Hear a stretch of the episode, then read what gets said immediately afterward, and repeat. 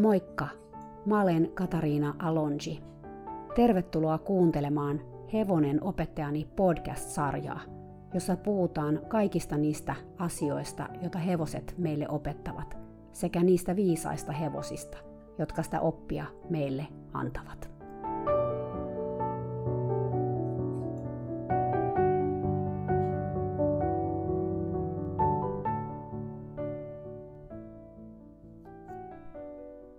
Moikka taas! Tänään Leon tarina jatkuu. Jos sä et ole kuunnellut ekaa osaa Leosta, käy kuuntelemassa se ensin, sillä tämä on selkeä jatkotarina, joka perustuu vuonna 2013 aloittamaani blogiin. Mutta enpä nyt tarinoi tässä sen enempää, vaan hyppään suoraan asiaan. 25. syyskuuta 2013. Hehkuva aurinko oli tänään paremmassa kunnossa, ja me päätettiin mennä yhdessä terapeutin pihattoa katsomaan. Mä en oikein tiennyt mitä odottaa, mutta koska täällä Kaliforniassa on todella kuivaa juuri nyt, mä ajattelin, että ei siellä ainakaan vihreätä oo. Mä olin väärässä. Johkuma ajettiin pientä hiekkatietä pitkin kohti terapeutin taloa. Tuntui, kun mä olisin ajamassa erämaasta Keitaalle. Terapeutin talo on melkein kilometrin mittaisen pikkutien päässä. Hän on asentanut useita kastelulaitteita ympäri muutaman eekkerin tonttiaan, mikä tarkoittaa sitä, että ympäristö puutarhoineen oli ihanan vihreä. Vesi ja kasteleminen ylipäätään on täällä Kaliforniassa aika kallista, ja vesi on joskus ihan kortilla, joten tämä oli aika yllättävää. Mä en tosin kysynyt, mistä tämä vesi kastelemiseen tulee. Voi olla, että lähellä on puro tai joki, tai ehkä hänellä on oma kaivo. Pihattoaitauskin oli todella idyllinen, valkosine puuaitoineen. Tämä on, kun etelävaltioissa konsanaan hehkuva aurinko hihkaisi. Hän oli oikeassa. Kaliforniassa harvemmin näkee valkoisia aitoja hevosaitauksille, johtuen ehkä juuri tästä kuivasta ilmastosta. Valkoiset aidat ei näytä niin hienolta vasten ruskeaksi kärventynyttä maastoa. Mutta terapeutin ihanan vihreää laidunta vasten se oli täydellistä. Laidun oli myös yllättävän iso, loivassa rinteessä oleva Y-kirjaimen mallinen alue. Hevosille oli pieni katos sekä useita puita sateen tai auringonporotuksen varalta. Terapeutin hevosta, 27-vuotiasta puoliveriruunaa Dakinea, ei näkynyt missään.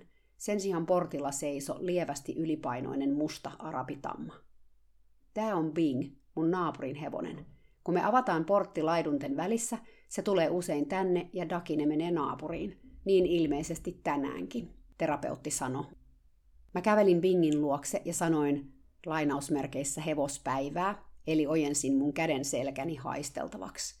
Se nuuhki mua pitkään, sit se lähti kävelemään laitumelle. Bingin omistajan valinta on olla ratsastamatta Bingillä, terapeutti sanoi ja katsoi mua hymyillen. Sulle mun tuskin tarvii asiaa selitellä sen enempää. Juu, ei tarvitse. Jokainen tehköö valintansa ratsastamisesta itse oman hevosensa kanssa. Joillekin hevosille ratsastaminen ei ole niin iso juttu kuin toisille. Tosin tämä ylipainokaan, jota Bingillä selkeästi oli, ei todellakaan ole hyväksi hevoselle. Että tämä Bing-tamma ainakin sikäli tarvitsisi jotain liikuntaa, tai ehkä vähemmän ruokaa ainakin. Bing on pelastettu aika huonosta tilanteesta, sen edellinen omistaja jätti sen heitteille, terapeutti kertoi. Me mentiin pihattoon sisään pienestä portista ja käveltiin laitumen poikki laidalle katsomaan, josko Dakinea näkyisi jossain. Hehkuva aurinko oli suorastaan mykistynyt paikan kauneudesta.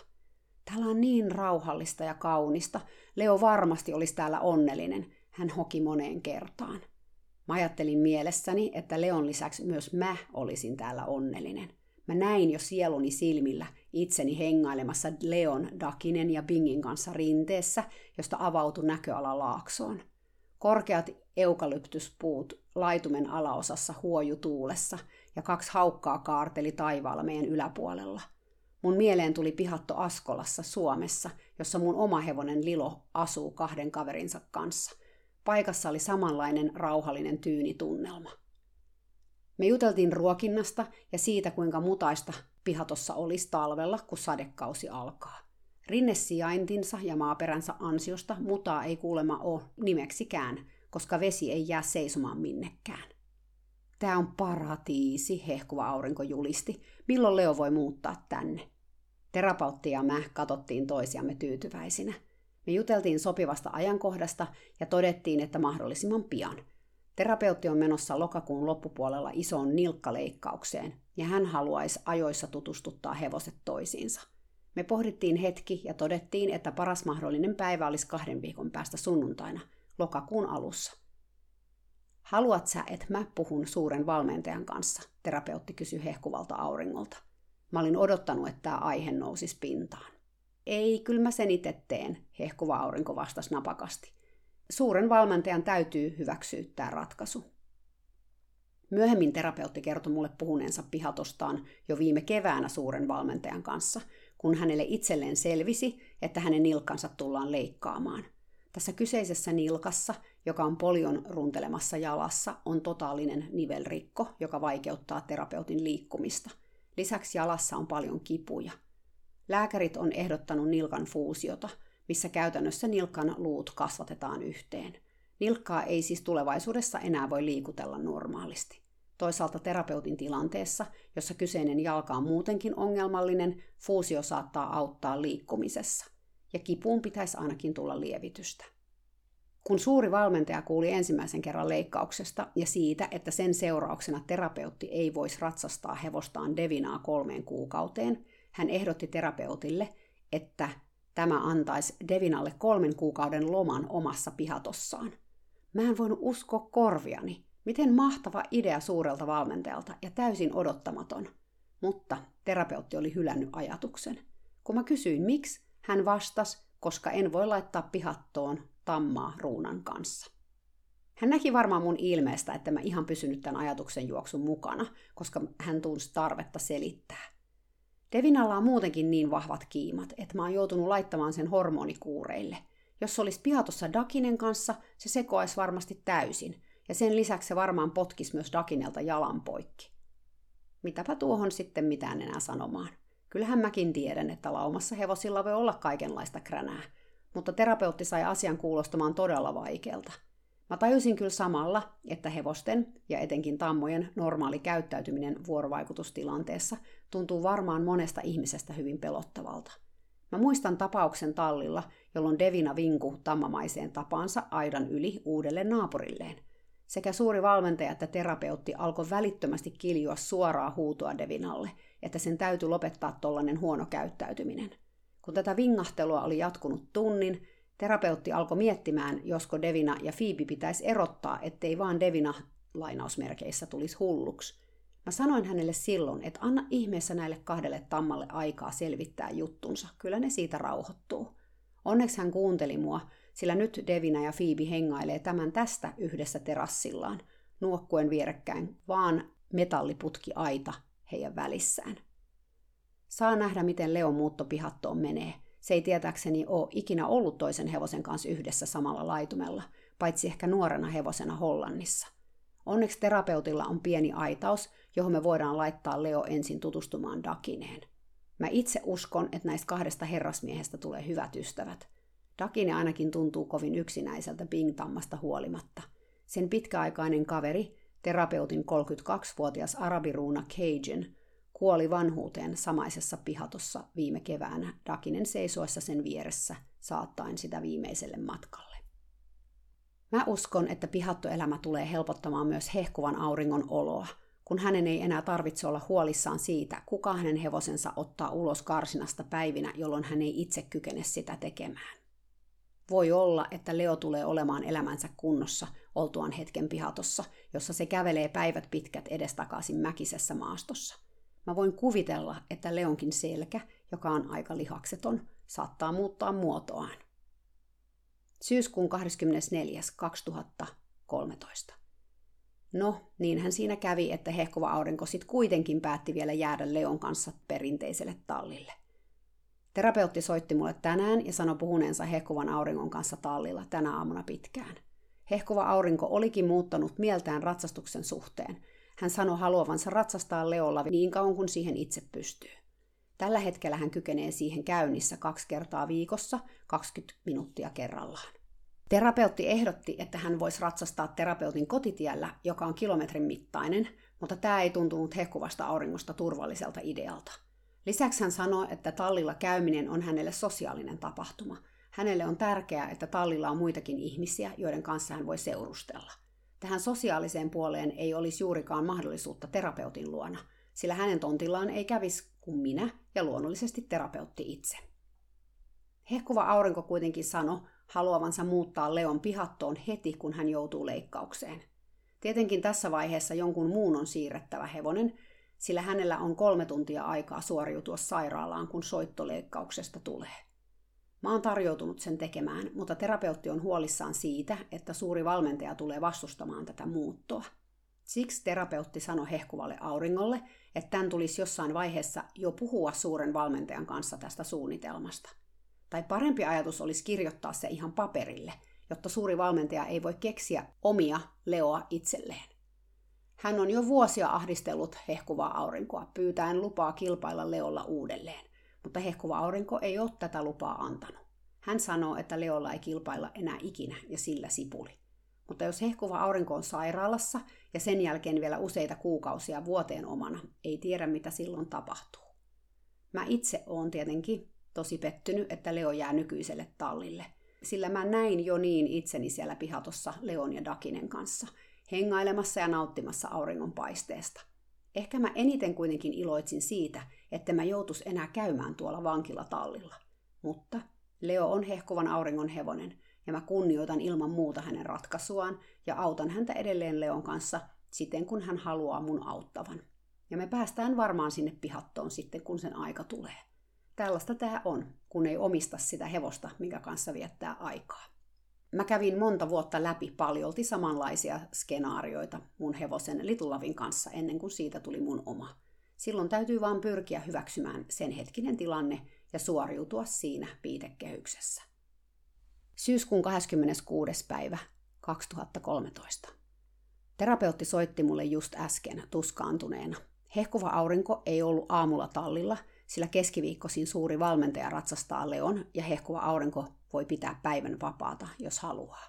Tämä tarkoittaa myös sitä, että suurella valmentajalla on tilaisuus tilittää terapeutille kaikki turhautumansa Leon suhteen. Kuinka sitä pitäisi ratsastaa enemmän? Kuinka hehkuva aurinko pilaa koko hevosen? Kuinka Leo prakaa fyysisesti millä hetkellä hyvänsä? Tänään hän pyysi terapeuttia puhumaan hehkuvalle auringolle asiasta, koska suuri valmentaja ei enää voi sitä tehdä ilman, että hehkuva aurinko suuttuu. Totta, Leoa ratsastetaan oikeastaan vain 2 kertaa viikossa. Hehkuvan auringon ratsastusta ei juuri voi laskea, vaikka hän itse sen ehkä laskeekin. Terapeutti kertoi, että eilen hehkuva aurinko jopa ravasi Leolla 1 kierroksen. Tätä ei ole tapahtunut kuukausiin, sillä hehkuva aurinko on ollut liian heikossa kunnossa. Ei hän kuulemma ollut eilen yhtään sen vahvemmassa kunnossa, mutta hän päätti kuitenkin ravata. Terapeutti oli katsellut sitä menoa sydänkurkussa. Hän sanoi, että oli ihme, että hehkuva aurinko pysyi kyydissä. Toisaalta mä voin kuvitella, että Leo teki kaikkensa, että hän ei putoaisi. Se kun on hevonen, joka aina huolehtii omasta ihmisestään. Se, tarvitseeko Leo ratsastusta, on monisyinen kysymys. Suuren valmentajan mielestä Leon taidot ja potentiaali menevät hukkaan, kun sitä ei ratsasta kuin hän kerran viikossa. Niinpä, suuri valmentaja ei tiedä, että myös mä ratsastan Leoa kerran viikossa. Hän ei tiedä sitä siksi, että se on eräs tallin monista suurista salaisuuksista. Mä itse en ole tätä seikkaa tietoisesti piilotellut, ja mä luulen, että suuren valmentajan lisäksi vaan yksi hänen oppilaistaan, nainen nimeltä Menettänyt kaiken, on tietämätön tästä faktasta. Kaikki muut osallistuu tämän salaisuuden kätkemiseen, kuten myös terapeutti tänään. Hänellä olisi ollut mahdollisuus korjata suuren valmentajan puheita. Hän olisi voinut vaikka sanoa, että itse asiassa Leolla ratsastetaan 2 kertaa viikossa, sillä monta nimeä, eli siis minä, ratsastaa sillä viikonloppuisin. Siinä se olisi ollut yhdessä lauseessa koko salaisuus, mutta ei. Nyt terapeutti tilitti vuorostaan mulle puhelimessa, kuinka tällaisen salaisuuden vaaliminen ei ole hyväksi kellekään. Hän ei enää halua olla tämän asian keskellä ja valehdella. Hän haluaa, että hehkuva aurinko antaa mulle luvan kertoa Leon ratsastamisesta suurelle valmentajalle. Mun pitää se tehdä, koska kukaan muu ei uskalla. Tosin sitäkään ei ole kukaan sanonut ääneen, mutta mä tiedän, että he pelkää. Ja siksi homma lankeaa mulle, sillä siitä huolimatta, että suuri valmentaja sanoo musta vähemmän imartelevia asioita mun selkäni takana, hän ei toistaiseksi ole kehdannut sanoa mulle mitään suoraan. Mä itse olen sitä mieltä, että Leo voisi ihan hyvin olla ilman ratsastustakin, jos sen elinolosuhteita muutettaisiin. Sillä ei ole nimeksikään lihaksia, mutta siihen auttaisi juuri se pihattoelämä pienessä rinteessä. Toisaalta, niinkaan kun Leo on karsinassa, ratsastus olisi sille ehdottomasti hyväksi. Liikunta on hevoselle todella tärkeää, etenkin tällaisissa olosuhteissa, jossa mitään tarhausta ei ole, ja hevonen vaan seistä möllöttää karsinassa koko päivän. Tosin mä oon melko varma, että suuri valmentaja ja mä ollaan eri mieltä tämän ratsastuksen laadusta. Mä oon kuullut, että kun suuri valmentaja ratsastaa, hän pitää Leon hyvin lyhyenä ja tiukassa otteessa. Sen mä uskon, koska kun Leolla ottaa ohjat käteen, se yrittää välittömästi tarjota tätä niin sanottua pakettia. Silloin se valitettavasti pudottaa jo ennestäänkin notkolla olevan selkänsä aina vaan notkommalle. Suuri valmentaja tekee Leon kanssa myös aina paljon lainausmerkeissä temppuja, tarkoittaen sitä, että hän pyytää laukanvaihtoja ja piruetteja ja passageja sun muita hienoja kuvioita. Tämä on hyvin erilaista kuin mitä mä teen, sillä mä lähinnä pyrin siihen, että Leo hengittää mun alla, sen selkä nousee ja se venyttää itseään ja liikkuu rennosti eteenpäin. Vaikka mä oonkin ollut aikoinani yksi suuren valmentajan tähtioppilaista, mä en ole enää niin varma siitä, mitä hän ajattelisi, jos hän kuulisi mun ratsastavan Leoa, tai jopa näkisi tämän ihmeen. Mä en ole ratsastanut vuosiin lainausmerkeissä kunnolla, tai mitä suuri valmentaja ajattelee olevan kunnolla ratsastamista. Joten tuskinpa mä oon kovin kummonen siellä selässä hänen mielestään. Toisaalta näiden viime vuosien aikana mun taidon ja lihaksien tilalle on kyllä tullut jotain ihan muuta. Viime sunnuntaina meillä oli Leon kanssa ihan uskomaton ratsastuskerta. Itse asiassa se alkoi jo tallissa, kun mä lähestyin Leoa satulan kanssa. Mä olin harjannut sen vapaana karsinassa, ja siellä se seisoi edelleenkin, kun mä tulin satulan kanssa ovelle. Kun se näki satulan, Leo kääntyi kannoillaan ja marssi ulkoterassin perimmäiseen nurkkaan, josta se mulkoili mua epäluulosena. Sä et taida haluta tänään ratsastusta, mä sanoin Leolle. Mä menin kuitenkin sen karsinaan satulan kanssa ja kävelin sen luo. Koko homma taitaa epäilyttää sua kovastikin, ja mä ymmärrän sen hyvin. Mä selitin Leolle, että mä en itekään ole kovin varma koko ratsastamisen tarpeellisuudesta tai edes oikeudellisuudesta. Että mä kriiseilin itsekin tästä aiheesta. Mä olin kuitenkin luvannut hehkuvalle auringolle, että mä ratsastasin, ja että Leon ihmisenä hän saa päättää nämä asiat. Lisäksi Leo oikeasti tarvitsi mun mielestä liikuntaa. Olisi kyllä parempi, jos sä päättäisit tämän asian omasta puolestasi, mä sanoin Leolle. Mutta koska se ei ole mahdollista tällä hetkellä, mä lupaan, että mä kuuntelen sua, kun mä oon siellä selässä. Mennään sun ehdoillas. Leo käänsi päänsä ja kosketti mun käsivartta turvallaan. Ja mä tunsin kyynelten nousevan mun silmiini, sillä ele muistutti mua mun omasta hevosesta Suomessa. Näin Lilo aina teki, kun se halusi sanoa, kyllä, mä olen sun kanssa tässä hetkessä ja mä uskon siihen, mitä sä sanot. Mä luotan suhun. Mä kävelin Leon karsinaan ja se seurasi perässä. Mä laitettiin satula selkään ja kuolaimettomat suitset päähän ja mentiin kentälle. Kun mä olin noussut selkään, mä keskityin hengitysharjoitukseen, jossa mä kuvittelin sisäänhengitysilman tulevan Leon hännän alta sen ristiselän yli mun oman selkään, josta se nousi lapaluitten välistä mun päälaille.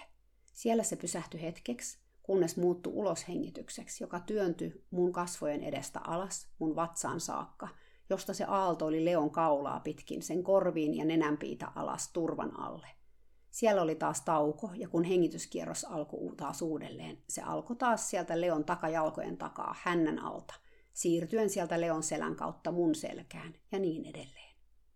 Mä tein tätä hengitysympyrää jonkun aikaa käynnissä, ohjat kevyellä tuntumalla, odotellen Leon reaktiota. Vähän ajan päästä se tulikin. Sen kyljet alkoi leviämään, ne levisi mun reisien alla valtavan isoiksi, mä tunsin kuinka Leon hengitykseen tuli voimaa. Samalla selkä alkoi nousta, ja Leo haki kaulalla eteenpäin sen pään laskiessa.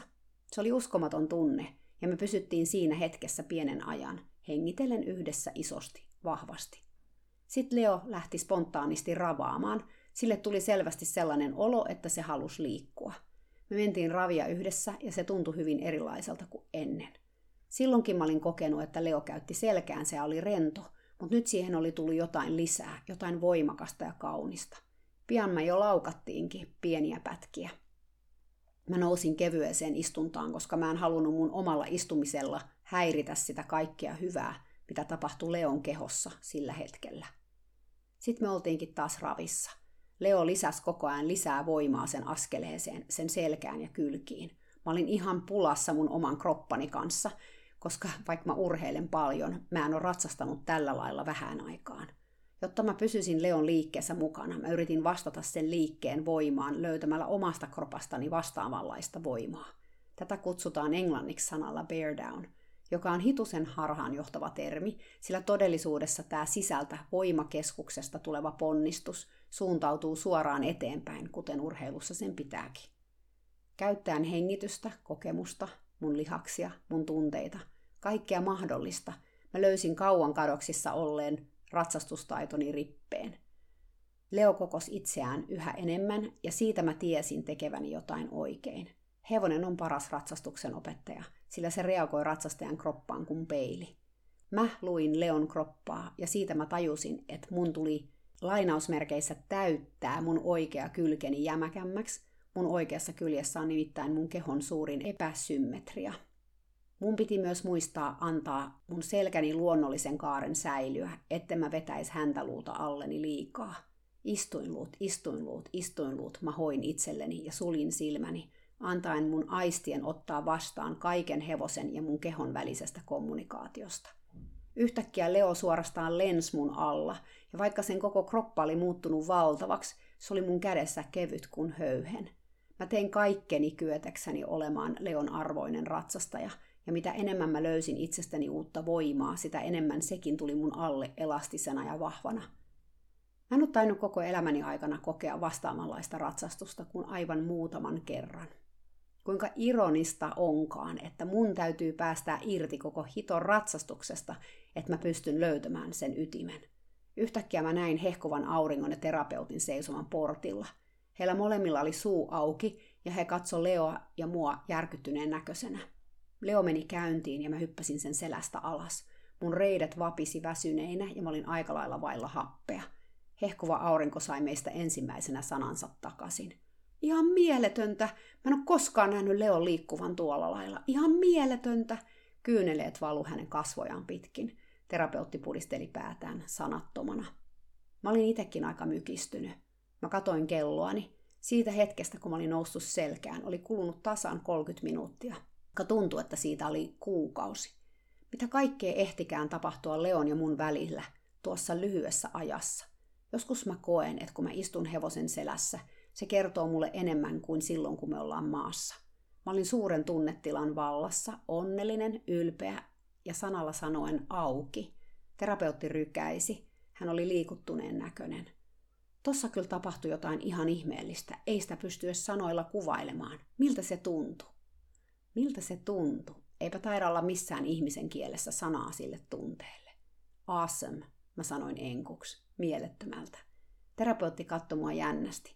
Tekeekö sun mielessä nyt ratsastaa enemmän? Sä voisit vaikka mennä Devin alla heti perään. Mä pudistin päätäni. Ei kiitos. Vaikka kokemus oli ollut sanoin kuvaamaton. Mulle ei tullut mieleenkään ratsastaa lisää. Melkeinpä päinvastoin. Vuosia sitten, kun mä olin joku muu, asia olisi ollut aivan toisin. Silloin mä olin niin totaalisen kunnianhimoinen. Lisää. Mulle vaan kaikki tänne heti. Varsinkin jos jokin asia onnistui, sitä piti saada uudelleen hinnalla millä hyvänsä.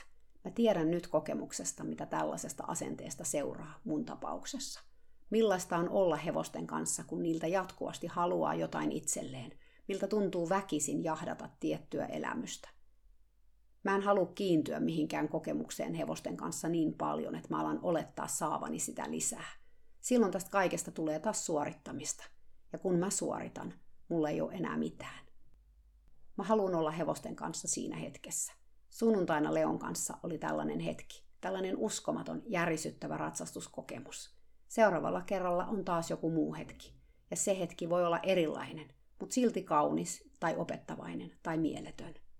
Mä haluan kyllä muistaa tämän ratsastuksen vielä pitkään, ehkä loppuelämäni. Mä haluan myös muistaa sen, että se tuli ikään kuin vahingossa. Leon kanssa tunnustellessa ja pieniä askeleita ottaessa. Kun mä nousin selkään, mun ainoa tavoitteeni oli kuunnella Leoa. Mä haluan kuunnella sitä myös jatkossa, silloin kun siihen on mahdollisuus. Mä tiedän, että on moniakin asioita Leon elämässä, joihin mä tai Leo ei voida vaikuttaa. Mutta kun me ollaan yhdessä tekemässä milloin mitäkin, mä voin tehdä parhaani kuullakseni Leon äänen. Syyskuun 27. päivä 2013. Voi tätä kontrollin määrää, sille ei näy tulevan loppua. Tänä aamuna mä sain terapeutilta heti aamutuimaan sähköpostin, jonka hän oli lähettänyt minulle suuren valmentajan pyynnöstä. Sähköpostissa kerrottiin, että tallin omistaja, jonka mä oon tavannut kerran, on tästä lähin kieltänyt hevosten päästämisen vapaaksi takakentällä. Niin, siis sillä samaisella kentällä, jossa mä hengaan Leon kanssa yleensä, myös eilen. Syyksi tähän kieltoon annettiin se, että on vaarallista, että hevosia on vapaana niinkin isolla alueella kuin se takakenttä, joka on siis tavallinen kenttä 20x40 metriä. Estekentällähän, joka on 40x50 metriä, se on aina ollut kiellettyä, ja koulukentällä sitä ei voi tehdä, koska siellä ei ole aitoja. Pointtina siis se, että jos vapaana oleva hevonen innustuu siellä kentällä juoksemaan, viereisellä kentällä ratsastavat henkilöt joutuu vaaratilanteeseen. Samaisessa sähköpostissa myös lueteltiin kieltoja juoksutuksen suhteen. Tosin se ei mua koske, koska mä en ole vielä Leoa juoksuttanut, enkä todennäköisesti tule juoksuttamaankaan. Suuren valmentajan sähköpostin mukaan ainoa paikka, jossa hevosia saa pitää vapaana, on pyöröaitaus sekä pari tarhaa, jotka on pienessä rinteessä tontin sivulla. Mä itse en tykkää hengailla pyöröaitauksessa Leon kanssa, koska mä koen sen tilan liian pieneksi. Mä haluun, että Leo pääsee musta kauaksi, jos se sitä haluaa. Tää ehkä kuulostaa oudolta, mutta kuten eilenkin tuli taas huomattua, Leo otti muhun aika vähän kontaktia itse ja paljon etäisyyttä. Se meni itse asiassa alussa aika kauaksikin musta, eikä ollut huomaavinaankaan. Tää oli mun mielestä mielenkiintoista ja tietenkin asia, jota mä halusin kunnioittaa. Leo ei saa valita elämässään paljoakaan asioita, mutta mun kanssa vapaana se saa valita, missä se haluaa olla suhteessa muhun. Joskus Leo on hyvinkin erilainen, se tulee mun luokse ja haluaa kontaktiin. Mutta, kuten mä oon aiemminkin sanonut, mä en ole ihan varma tämän kontaktin aitoudesta ja mä pelkään, että se on vaan Leon opittua käyttäytymistä. Siksi mä siis haluan, että Leo tietää sen, että jos se haluaa olla musta 20 metrin päässä, se onnistuu. Mulle tuli tästä kaikesta kieltämisestä taas aika surullinen olo, koska mä oon niin tykännyt siitä, että meillä on ollut Leon kanssa hyvän kokoinen paikka, jossa olla yhdessä vapaana. Lisäksi on kiva, että siellä on puomeja, joiden yli ja välistä kulkea. Voinhan mä tietenkin edelleen mennä kyseiselle kentälle Leon kanssa, mutta sen on oltava riimussa. Kunnes sekin kielletään, mä odotan vaan seuraavaa sähköpostia. Riimussa oleminen on vaan ihan eri juttu kuin vapaana oleminen. Täytyy siis yrittää tallilla ollessa omia yksi tarhoista, jossa mä voin pitää Leoa vapaana ja hengailla sen kanssa. Ne tarhat ei ole ihan ton kentän kokoisia, mutta isompia kuin pyöräaitaus. Mä ymmärrän kyllä tallinpitäjän ajatuksen turvallisuudesta, mutta joskus tää yletön kontrolli menee ehkä hieman överiksi. Miksi hevosta ei voisi vaikka pitää vapaana takakentällä silloin, kun viereisellä kentällä ei ole ketään ratsastamassa? Musta tuntuu, että monet ihmiset pelkää hevosia, kun ne on vapaana, koska silloin on aina se mahdollisuus, että ne tekee jotain arvaamatonta. Ja totta on, että hevoset, joiden jokaista liikettä jatkuvasti vahditaan ja jotka harvemmin saa olla vaan hevosia, ehkä onkin täynnä patoutunutta energiaa ja tunnetta sitten, kun siihen hevosuuteen kerrankin on tilaisuus. Eilen, kun mä olin kentällä Leon kanssa, terapeutti tuli Devinan kanssa kentän laidalle juttelemaan. Leo oli tyypilliseen tapaansa erittäin kiinnostunut Devinasta ja vastahakoisesti terapeutti antoi Devinan tulla haistelemaan Leoa. Terapeuttia jännitti tämä kohtaaminen ja hän piteli varmuuden vuoksi Devinasta tosi kovasti kiinni. Tammalle tyypilliseen tapaan Devina vinkas ja huiskas hännällään, kun Leo oli niin lähellä. Terapeutti vastasi tähän nykimällä sitä rajusti riimunnarusta ja komentamalla sitä. Lopeta! Lopeta! Mä luulen, että jos Leo olisi ollut ihminen, se olisi oikeasti pyöritellyt silmiään mulle. Niin kuvaava sen ilme oli. Kontrollifriikit ihmiset, se tuntui ajattelevan. Mä päätin varovasti avartaa terapeutin maailmaa. Sellaisia ne tammat on. Toi on ihan normaalia käyttäytymistä, mä sanoin terapeutille. Devina, jonka terapeutti oli vienyt muutaman metrin päähän aidasta, oli selkeästi mukana tässä mun pikkusuunnitelmassa, sillä se työntyi Leoa kohti uudelleen. Se haluu moikata uudelleen, sanoin rennosti. Terapeutti tuntui myös rentoutuvan ja antoi hevosensa tulla takaisin aidalle. Leo ja Devina haisteli uudelleen, ja vaikka Devina vinkaskin taas, terapeutti ei tehnyt elettäkään vetääkseen hevosta pois. Nyt Devinan riimunaru oli jo ihan löysällä, ja terapeutti antoi sille tilaa lähestyä Leoa. Devina ja Leo oli selkeästi onnellisia tästä uudesta vapaudesta. Devina parkkeerasi itsensä Leon eteen ja alkoi nyhtämään ruohon jämiä maasta. Leo ilahtui tästä kovasti ja roikotti päätään aidan yli, lähestyen hitaasti Devinan selkää turpansa kanssa. Devina ei ollut huomaavinaankaan, mutta kun Leo melkein koski sen selkää, se yhtäkkiä nostikin päänsä maasta, korvat luimussa ja näytti julmaa naamaa Leolle. Leo väisti pikaisesti aidan toiselle puolelle, mutta heti kun Devina laittoi päänsä taas alas maahan, Leo hivuttautui uudelleen turpansa kanssa lähelle, kunnes Devina taas ilmoitti sille, että se oli liian lähellä. Onkohan tämä nyt ihan ok, että ne noin saa koskea, terapeutti kysyi huolestuneena. Hyvä, että kysy, eikä vaan vetänyt hevostaan pois. Mä luulen, että häntä aidosti kiinnosti, mitä Leon ja Devinan välillä tapahtui. Huomaat sä, ettei Devina siirry aidalta minnekään. Se voisi ihan vallan mainiosti siirtyä, mutta päinvastoin se on mahdollisimman lähellä, jotta Leo varmasti yltää siihen, mä selostin terapeutille. Seuraappa Leoa. Se tulee hyvin varovaisesti ja kohteliaasti lähemmäksi päänsä kanssa. Katsoen koko ajan Devinan elekieltä. Se ikään kuin jatkuvasti kysyy, saisiks mä olla tässä? Entä tässä? Devina ilmoittaa heti, missä se raja menee, mutta sen ei tarvitse kun laittaa korvat luimuun, niin Leo kyllä perääntyy. Mutta just sen verran, että homma voi alkaa alusta.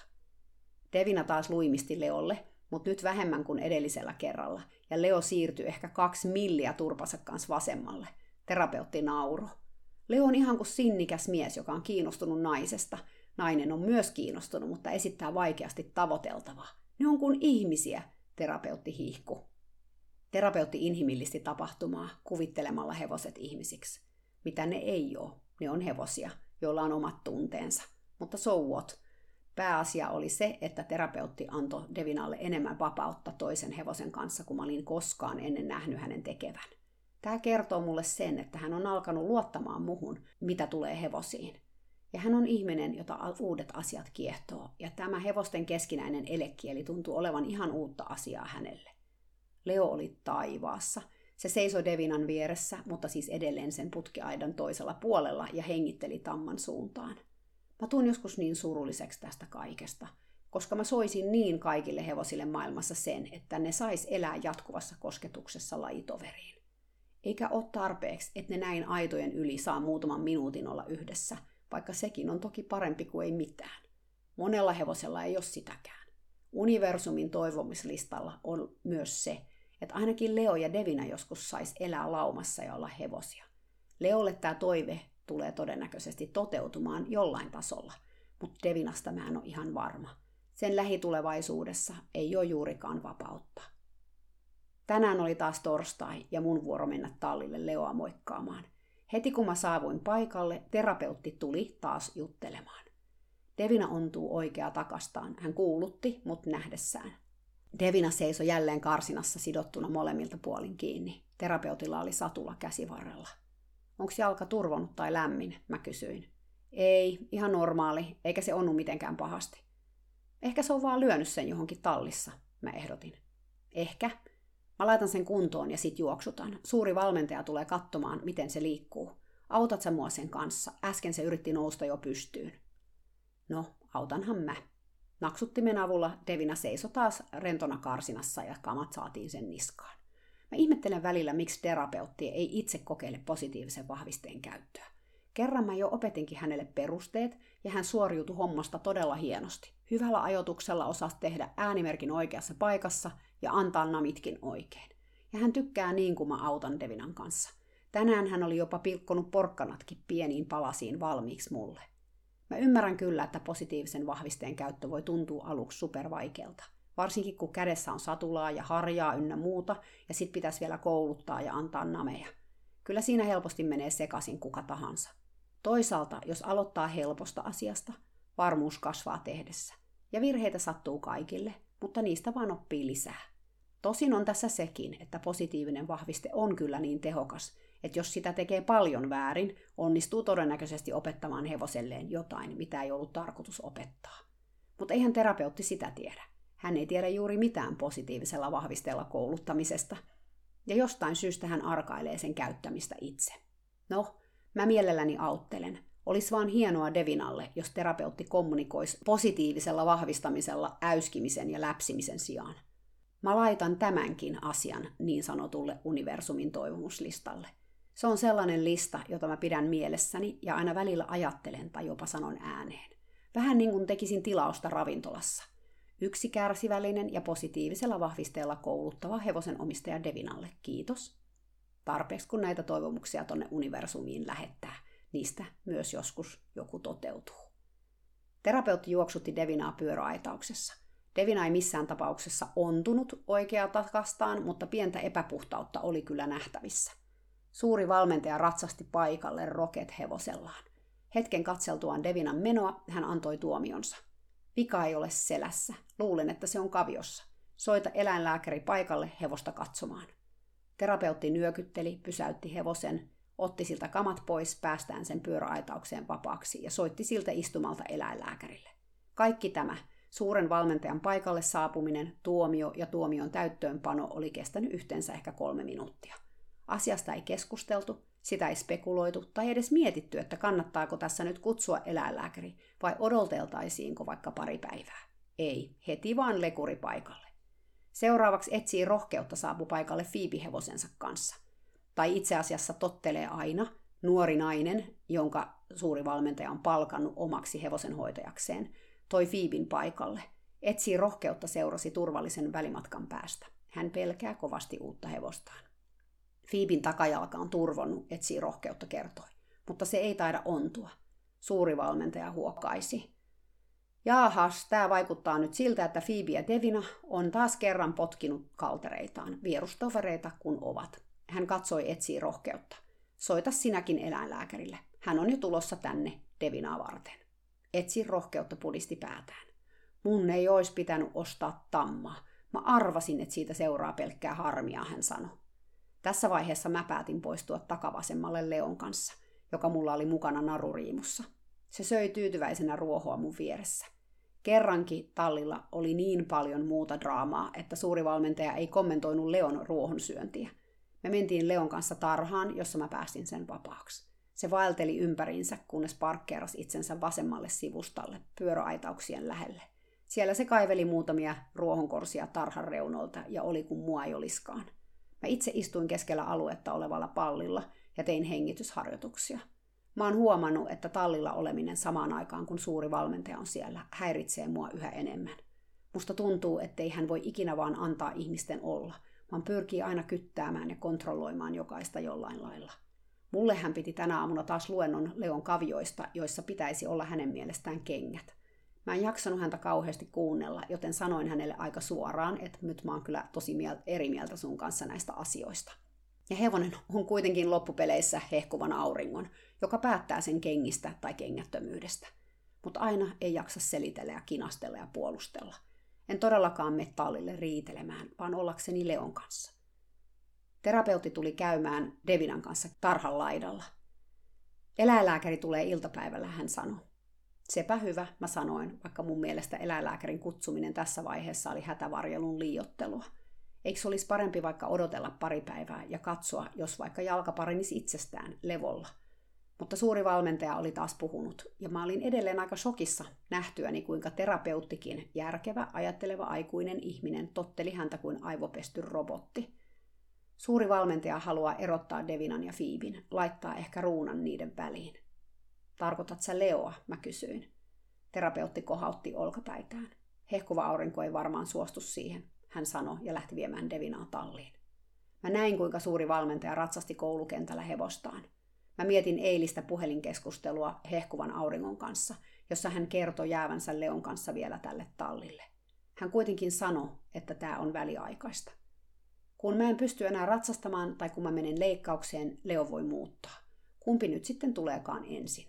Talvella mä oon yleensä aika paljon huonommassa kunnossa kuin kesällä, joten mä en tiedä tuleeko ratsastuksesta enää mitään parin kuukauden päästä.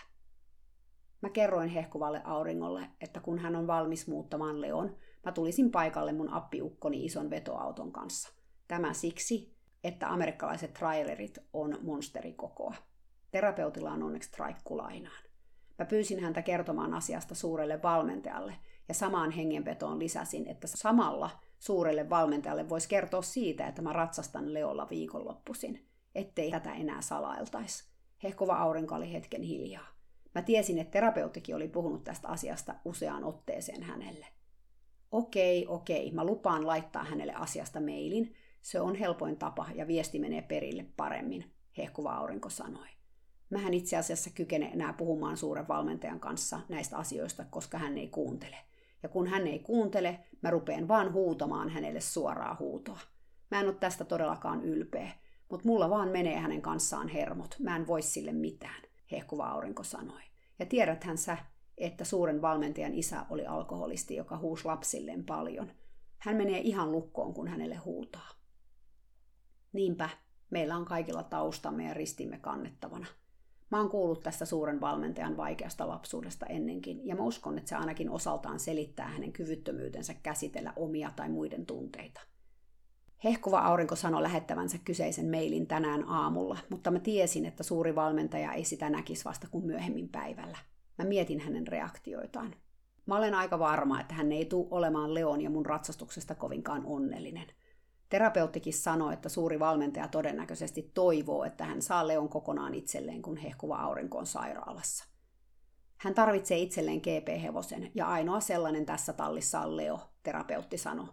Tai no, onhan Rocket periaatteessa myös GP-hevonen, mutta ei sitten kuitenkaan käytännössä. Niinpä, Rocketilla on paljon ongelmia, ja suurin osa niistä, ellei kaikki, on ihmisten aiheuttamia. Kun suuri valmentaja ratsastaa Rocketilla, se muistuttaa lähinnä painiottelua. Rocket on todella vahva ja yrittää jatkuvasti ryöstäytyä tai tehdä jotain muuta sellaista, joka saisi suuren valmentajan pois tasapainosta. Siksi suuri valmentaja ratsastaa Rocketia usein kramaaneilla tai kangilla. Hän kampeaa hevosen pään niin tiukkaan otteeseen, että sen alaleuka melkein koskettaa sen kaulaa. Sitä on aika kamala katsella.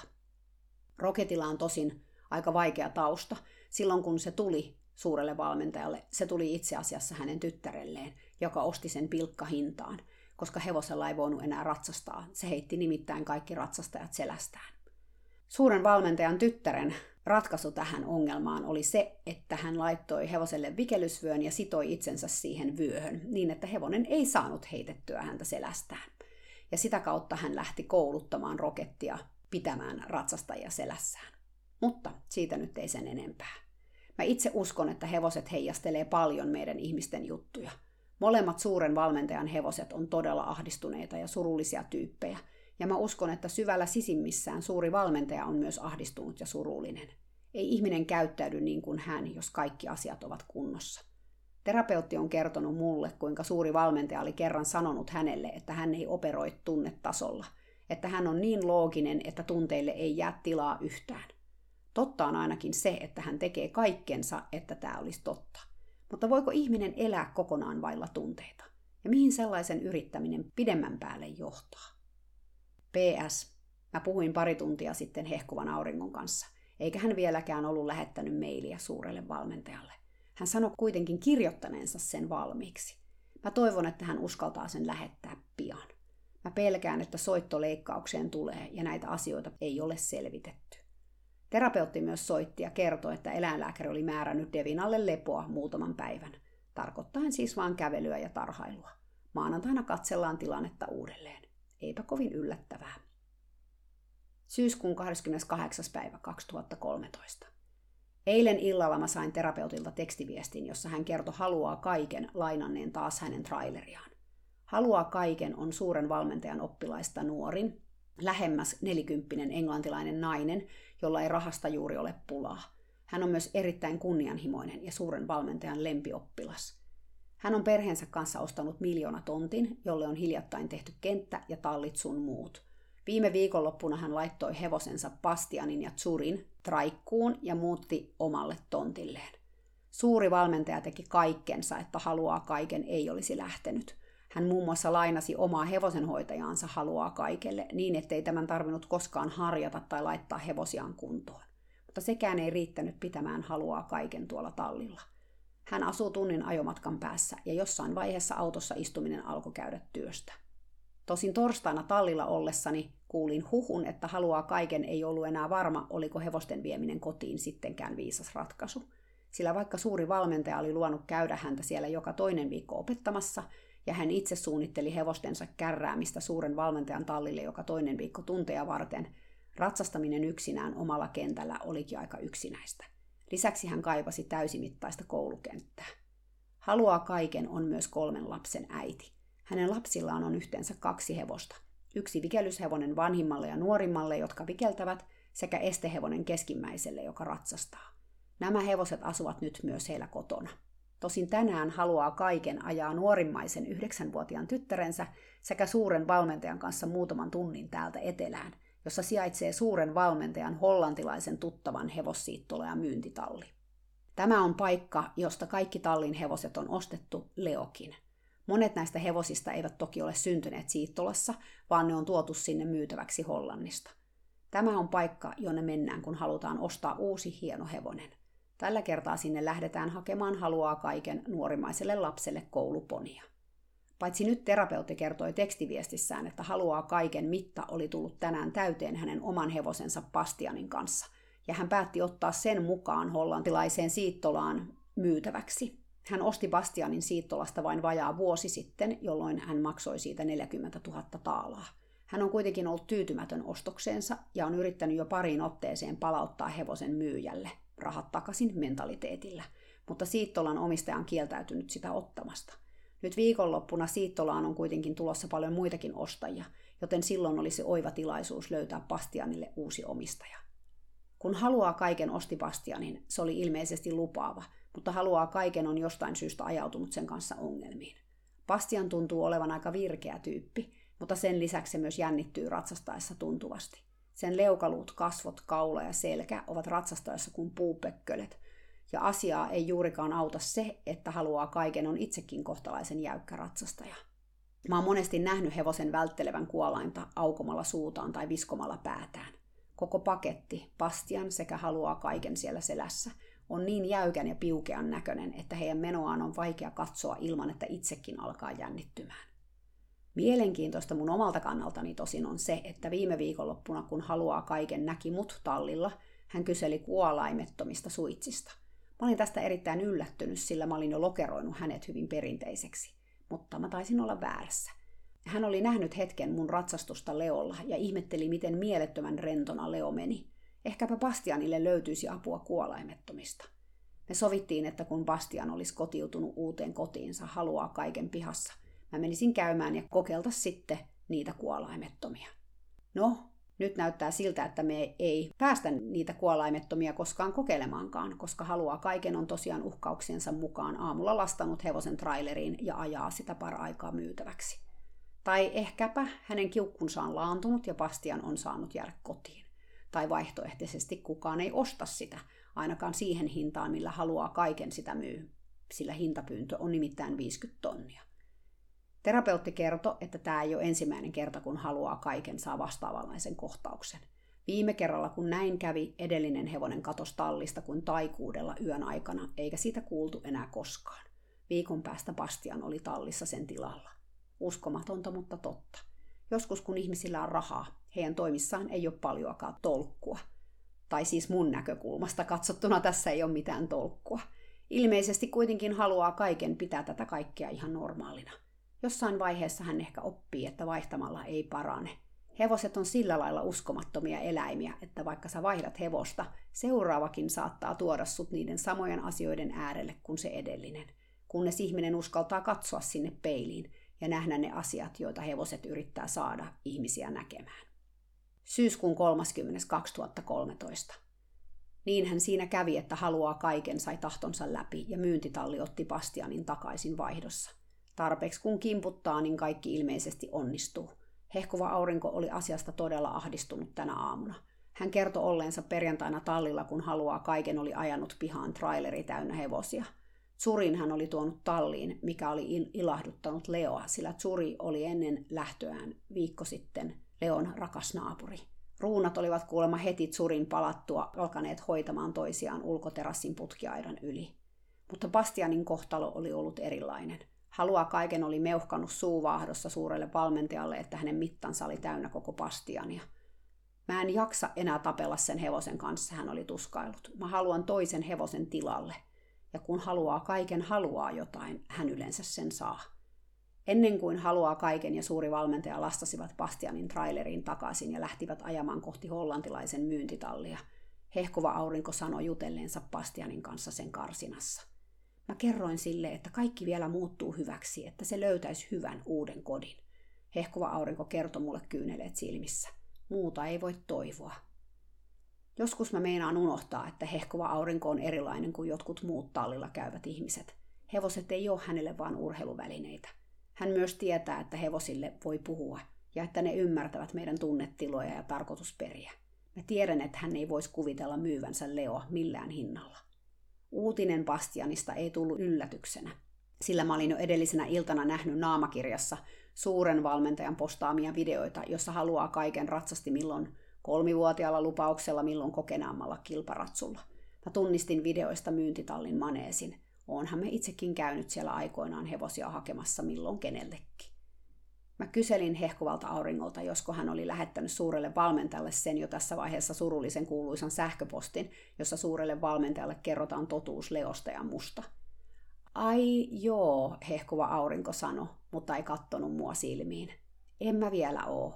Mä en oo halunnut häiritä suurta valmentajaa hänen hevosen ostoreissulla, mutta mä lähetän sen tänä iltana. Aivan. Mä taisin kuulla nuo samat sanat jo torstaina, mutta mä en viitti painostaa hehkuvaa aurinkoa sen enempää. Ilokseni hän oli huomattavasti pirteempi kuin moneen viikkoon, ja hänen kasvoillaan oli jopa vähän väriä.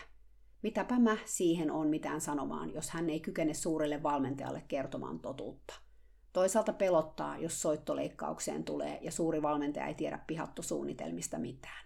Antaako hän mun viedä Leon pihattoon, vai pitääkö se käydä siinä vaiheessa hakemassa tallilta salaa? Mä toivon hehkuvalle auringolle rohkeutta lähettää suurelle valmentajalle tämän selventävän sähköpostin. Tänään mä ratsastin Leolla puolisen tuntia, keskittyen hengittämiseen ja siihen, että sen selkä saatiin taas toimimaan. Se on kovin jäykkä oikealle, ja mä uskon, että osa tästä jäykkyydestä johtuu siitä, miten se astuu oikealla etusellaan. Oikean etusen kavio kasvaa lievästi vinoon ja säde on aika supistunut. Ylipäätään Leolla on todella pienet kaviot kokoonsa nähden. Se on ollut pienen ikänsä tosi tiukassa kengässä. Itse asiassa kaviot on niin pienet, että hehkuva aurinko on voinut lainata naapurinsa puutseja, jotka on Easy Boot Klavia kokoa 1,5. Naapurin hevonen on arabi ja Leo on hollantilainen puoliverinen, mikä kertoo jo jotakin. Mä oon luvannut hehkuvalle auringolle sponsoroilla Leolle omat puutsit, sillä hänen rahatilanteensa on aika karmea tällä hetkellä. Mä itse olen sitä mieltä, ettei puutseja tarvita, mutta suuri valmentaja ei todennäköisesti jätä mua tai hehkuvaa aurinkoa rauhaan, ellei me joko laiteta puutseja tai kenkiä Leolle jalkaan. Ja kenkiä sille ei tule hehkuvan auringon mukaan enää koskaan. Joten mä hankin Leolle puutsit, ettei sen kaviot kulu liikaa, kuten suuri valmentaja pelkää. Koska hehkuvalla auringolla on todella suuria vaikeuksia sormiensa koordinaation kanssa, me ollaan valittu sellaiset puutsit, jotka hän saa jalkaan ja jalasta pois ihan itse. Kun hehkuva aurinko oli 15-vuotias, hänellä todettiin sydänlihaksen tulehtuminen ja hän joutui sairaalaan. Todennäköisesti sydämessä oli ollut jotain synnynnäistä vikaa, jonka tulehdus oli sitten pahentanut, sillä siitä tulehduksesta alkoi hehkuvan auringon sydänongelmat. 5 vuotta myöhemmin, eli 20-vuotiaana, hehkuva auringon sydämen läppä prakas ja veritulppa aiheutti hänelle toispuolisen halvaantumisen. Hänelle tehtiin silloin ensimmäinen avosydänleikkaus, jossa läppä korjattiin. Hän kuntoutui hienosti sekä leikkauksesta että halvaantumisesta, mutta siitä lähtien oikea puoli hänen kehostaan ei ole toiminut yhtä ketterästi tai tarkasti kuin vasen puoli. Ja nyt kun sydän toimii vajavaisesti, ongelma on pahentunut. Siksi kaikenlaisten solkien tai buutsien läppien availu ja sulkeminen on lähes mahdotonta hänelle, etenkin jos ilma on vähäkään viileempi, kuten se joskus aamuisin täällä on. Mä tilasin viime viikolla puutsien sovituspaketin, joka saapui perjantaina. Siinä he lähettää siis 3 eri kokoista puutsia kokeiltavaksi. Huvittavaa tuossa sovitustilanteessa oli keskustelu, jonka hehkuva aurinko kävi yksinäisen suden kanssa. Yksinäinen susi on myös suuren valmentajan oppilas, mutta hän tekee aika paljolti asioita omalla tavallaan. Hän on hyvin ujo tyyppi, yli 60-vuotias yksinään asuva nainen. Hän jäi leskeksi todella nuorena, eikä enää sen jälkeen halunnut olla ihmissuhteessa. Hänen tärkein perheenjäsenensä on hänen hevosensa Merlot, punainen quarterkruuna, joka on ehkä yksi vakaimmista ja selväpäisimmistä hevosista, jonka mä oon ikinä tavannut. Merlon kanssa yksinäinen susi vaeltelee ympäri tonttia syötellen ja seurustellen, harjaillen ja paijaten. Joskus hän ratsastaa ja käy myös suuren valmentajan tunneilla, mutta koska hänen hevosensa ei ole lupaava kouluratsu, hän pääsee aika helpolla, mitä tulee suureen valmentajaan. Suuri valmentaja ei esimerkiksi koskaan ratsasta Merlolla. Kun me kokeiltiin bootseja, yksinäinen susi kysyi, et kai sä aio pitää noita bootseja Leon jalassa koko ajan? En toki, vaan silloin kun otan sen ulos tallista, hehkuva aurinko vastasi. No sepä hyvä, sillä se voisi estää verenkiertoa kavioissa, yksinäinen susi sanoi. Juuri sen vuoksi niitä ei voikaan pitää jalassa koko ajan, sanoi hehkuva aurinko. Anteeksi, mitä? Mun oli pakko yrittää korjata tätä väärinkäsitystä, että nämä kumikupit, jotka klavissa tulee kavion päälle, ei todellakaan nyt sitä verenkiertoa estä. Kumpikaan naisista ei tosin tuntunut kuuntelevan mua ollenkaan, he vaan vaihtoi puheen aihetta. Mä päätin antaa asian olla. Joskus vaan mä oon huomannut, että se on paras vaihtoehto. Jätetään toiseen kertaan. PS. Puoli tuntia tämän kirjoituksen postaamisen jälkeen terapeutti tekstasi mulle, että haluaa kaiken, olikin muuttanut mielensä Bastianin suhteen. Tämä tarkoittaa sitä, että se olikin lastattu takaisin traileriin ja tuotu kotiin. Että tämmöistä tällä kertaa. Selittämättömät ovat haluaa kaiken mielenliikkeet. Tässä tämänkertainen jakso. Mielenkiintoista tarkkailla tässä omaa ajatuskulkua muiden ihmisten ja heidän erilaisten ajattelun suhteen. Tämähän meitä haastaa talliympäristössä paljon. Me kaikki ollaan varmaan joskus sitä mieltä, että me tiedetään paremmin kuin kukaan muu, miten asiat tehdään. Joskus se on ehkä tottakin, mutta sit usein voi olla niin, että meidän oma tietokin on vaillinaista, mutta meidän mielestä me ollaan asiantuntijoita. Tärkeintä on ehkä miettiä, miten sitä itseään ilmaisee näissä tilanteissa. Alkaako lyttäämään muita ja syytämään omaa profeetan sanomaansa, vai osaako diplomaattisesti ehdottaa uutta näkökulmaa, vai onko vaan ihan hiljaa, mikä sekin voi usein olla tosi viisas vaihtoehto. Onko aina pakko sanoa, mitä ajattelee? No ei. Tossa ympäristössä oli kyllä tosi vaikea luovia, koska mä olin niin monta kertaa eri mieltä kuin muut ihmiset.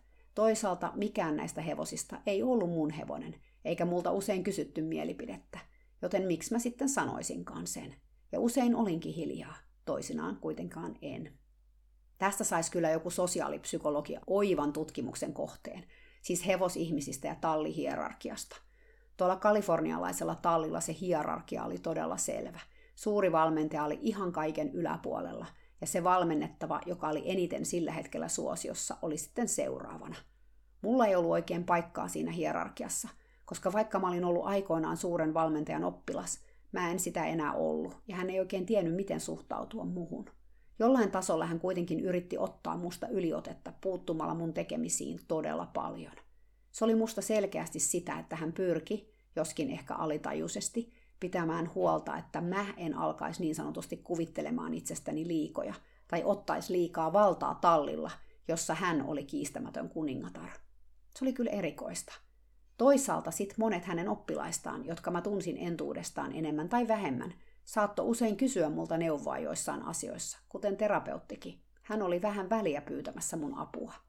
Ehkä sä oot itsekin ollut näissä tilanteissa, joko siinä roolissa, että sulle tykitetään koko ajan jotain neuvoja, jotka ei kuulosta sun mielestä kovin järkeviltä, tai sun arvomaailmaan kuuluvilta.